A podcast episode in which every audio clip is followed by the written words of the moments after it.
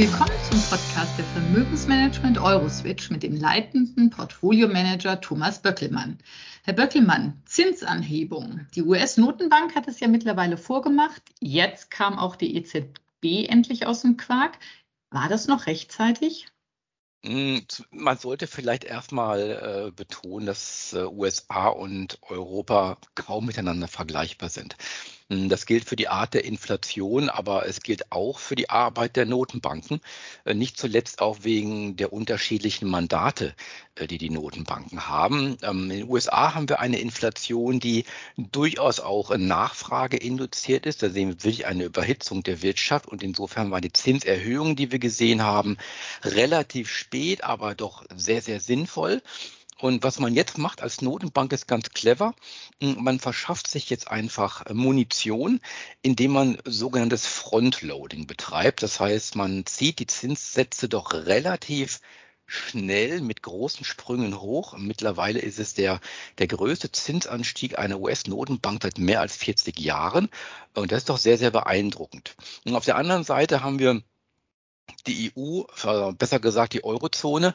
Und das ist ja ein sehr, sehr heterogener Wirtschaftsraum. Und ähm, da offenbaren sich auch immer wieder aufs Neue ähm, die Konstruktionsfehler des Euros. Und das schlägt jetzt im Inflationsfalle gnadenlos zu, weil wir unterschiedliche Inflationswirkungen haben in den Euro-Ländern.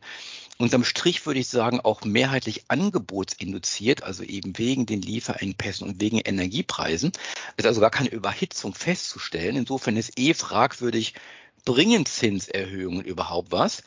Und, und wenn die Zinsen erhöht werden, ähm, sind es vielleicht in einem Land vernünftig, wie in Deutschland, aber in einem anderen Land wie Italien vielleicht sogar sehr, sehr schädigend. Insofern die Frage rechtzeitig, hat die EZB rechtzeitig gehandelt, muss man vielleicht fragen, ja, für wen oder für was hat sie hier rechtzeitig gehandelt? Denn Fakt ist, und das hat man auch wieder in der Kommunikation der Notenbank gesehen, sie verfolgt natürlich neben ihrem offiziellen Ziel der Preisstabilität ihre verdeckte Aufgabe, hier die Eurozone zusammenzuhalten. Ähm, wir sehen eine gewisse Analogie zu 2011, als Mario Draghi sagte, whatever it takes und damit im großen Stil anfing, Staatsanleihen zu kaufen.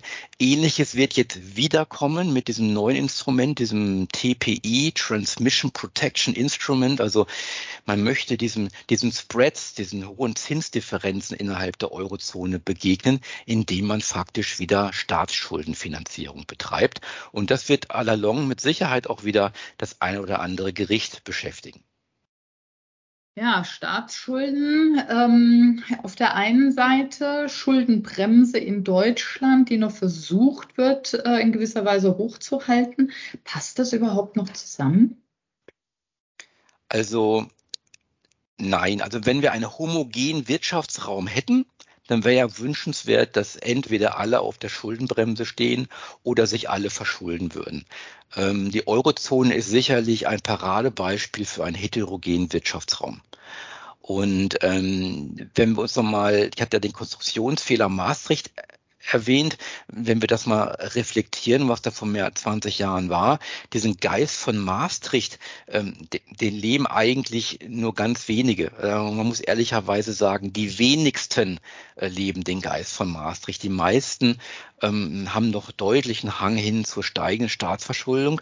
Und was bedeutet das im Klartext? Ich meine, wenn so ein Wirtschaftsraum auseinanderdriftet, immer heterogener wird, ähm, dann kann man ihn nur erhalten langfristig, wenn alle in dieselbe Richtung gehen. Und ähm, wenn man sich die Mehrheitsverhältnisse anschaut oder die Art und Weise, wie in Europa Entscheidungen getroffen werden, ist es doch sehr, sehr wahrscheinlich, dass man am Ende, um die Eurozone zu erhalten, mit einem starken politischen Willen die Schuldenvergemeinschaftung betreibt. Und dann ist am Ende derjenige der Dumme, äh, der selber sehr wenig Schulden hat, äh, aber für die anderen mithaftet. Insofern müsse eigentlich Deutschland so ökonomisch vernünftig die Schuldenbremse ist, das muss man ganz klar betonen, doch einfach auch mal aus politischem Egoismus heraus mal überlegen, äh, ob man nicht mal äh, die Versäumnisse der Regierung Merkel 15 Jahre lang durch höhere Schulden attackieren sollte, um einfach wirklich die Themen Infrastruktur, konkurrenzfähige Bildung, Digitalisierung, Energiesicherheit und andere Sicherheitsfragen mal anzugehen. Also ähm, Stand heute ist kaum ersichtlich, äh, wie die Eurozone anders erhalten werden kann, als am Ende in einer Schuldengemeinschaft zu enden. Kommen wir zu einem anderen Thema, Unternehmensberichtssaison. Wie be bewerten Sie denn diese im Moment? Oh, sehr ermutigend, also sehr ermutigend. Also wir hatten ja äh, am Anfang schon gesehen, dass die, die Analysten Erwartungen ähm, im Gegensatz zu dem, was der Gesamtmarkt kolportierte, Inflationsängste, dann Rezessionsängste, diese Erwartungen doch vergleichsweise hoch geblieben sind. Und obwohl diese Erwartungen recht hoch waren, muss man sagen, dass momentan etwa die Hälfte der Unternehmen berichtet, gut zwei Drittel haben diese doch noch recht hohen Erwartungen übererfüllt. Und das ist doch sehr, sehr ermutigend, denn schließlich war das zweite Quartal das erste volle Quartal mit einem wirklich unmittelbaren Impact des Ukraine-Krieges. Also Inflation, Lieferengpässe haben voll durchgeschlagen. Und insofern sind diese Aussagen der Unternehmen, die hier getätigt wurden, denke ich mal, durchaus repräsentativ für die Art und Weise, wie Unternehmen hier mit der Krise umgehen. Wir sehen sehr viel Cleverness, wir sehen Innovation, äh, mit denen hier auf die Herausforderungen geantwortet wurde. Ähm, wir sehen bei den Marktführern, dass man teilweise in der Lage war, Preise weiterzugeben, andere vielleicht noch nicht Marktführer. Ähm, verarbeiten die Inflation zu Lasten der eigenen Marge und versuchen so Marktanteile zu gewinnen. Alles sehr, sehr spannend. Man muss hier jedes Unternehmen individuell für sich betrachten und bewerten, ähm, wie es damit umgeht mit der Situation und ob sich hier die langfristigen Perspektiven ähm, durch diese Ungewissheit, die wir sehen in der Welt, ob sich die verändert haben. Aber wir glauben, ähm, dass es richtig ist, weiterhin nahezu voll gewichtet zu sein in Aktien unser Fokus gilt unverändert ähm, Qualität und strukturellem Wachstum äh, in der Aktienanlage. Wir müssen aber, das ist klar, äh, jederzeit mit dem Rücksetzer noch mal rechnen. Ähm, dazu sind einfach die Ungewissheiten äh, zu groß. Früher gab es das Sommerloch noch, da haben wir uns damals alle drauf gefreut, auf die ruhigere Zeit. Heute sind die Zeitungen auch ohne krampfhaften Bemühungen voller Nachrichten. Was denken Sie, kriegen wir das Loch dieses Jahr noch, vielleicht nur etwas später als gewöhnlich? Also ich persönlich glaube, dass wir in diesem Jahr kein Loch mehr sehen werden, oder kein nachrichten Loch mehr sehen werden, was den Namen verdient. Ähm, wir stehen vor großen geopolitischen Herausforderungen und vielen Nachrichten, die durchkommen werden. Und die weltweite Ökonomie steht diesen ganzen Fragestellungen in nichts nach. Ähm, man wird wahrscheinlich über das ganze Jahr über hellwach bleiben müssen, am besten den Urlaub absagen. so weit kommt es dann hoffentlich doch nicht. Ich danke Ihnen für das Gespräch und hören uns dann in einem Monat wieder, hoffentlich dann nach dem stattgefundenen Urlaub. Alles klar, ich danke Ihnen. Bis.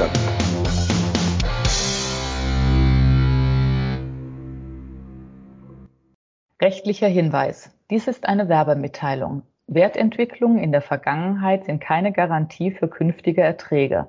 Der Podcast dient ausschließlich der unverbindlichen werblichen Information und stellt weder ein Angebot noch eine Beratung, Empfehlung oder Aufforderung zum Kauf oder Verkauf eines Wertpapiers, eines Finanzinstruments oder einer Finanzanlage dar. Der Podcast kann eine Anleger- und anlagegerechte Beratung durch einen Anlageberater vor dem Abschluss eines Wertpapiergeschäfts nicht ersetzen. Die enthaltenen Informationen stellen keinen Prospekt dar und sind nicht als Entscheidungsgrundlage für die Beurteilung einer hierin beschriebenen Anlagemöglichkeit gedacht. Den Chancen eines Finanzinstruments stehen stets auch die entsprechenden Risiken, wie zum Beispiel Kursschwankungen oder Ausfallrisiken gegenüber. Wertpapiere können im Wert steigen oder fallen. Potenziellen Anlegern wird daher empfohlen, sich vor einer Anlageentscheidung eingehend über die Wertpapiere und die damit verbundenen Risiken zu informieren. Das Urheber- bzw. Leistungsschutzrecht bleibt bei der Vermögensmanagement Euroswitch GmbH. Die Veränderung und Bearbeitung außerhalb der Grenzen des Urheberrechts in anderen elektronischen oder gedruckten Publikationen ist ohne ausdrückliche Zustimmung des Autors nicht gestattet. Verkaufsunterlagen und weitere Informationen zu in Bezug genommenen Wertpapieren können Sie in deutscher Sprache unter www.euroswitch.de abrufen. Alle Rechte vorbehalten.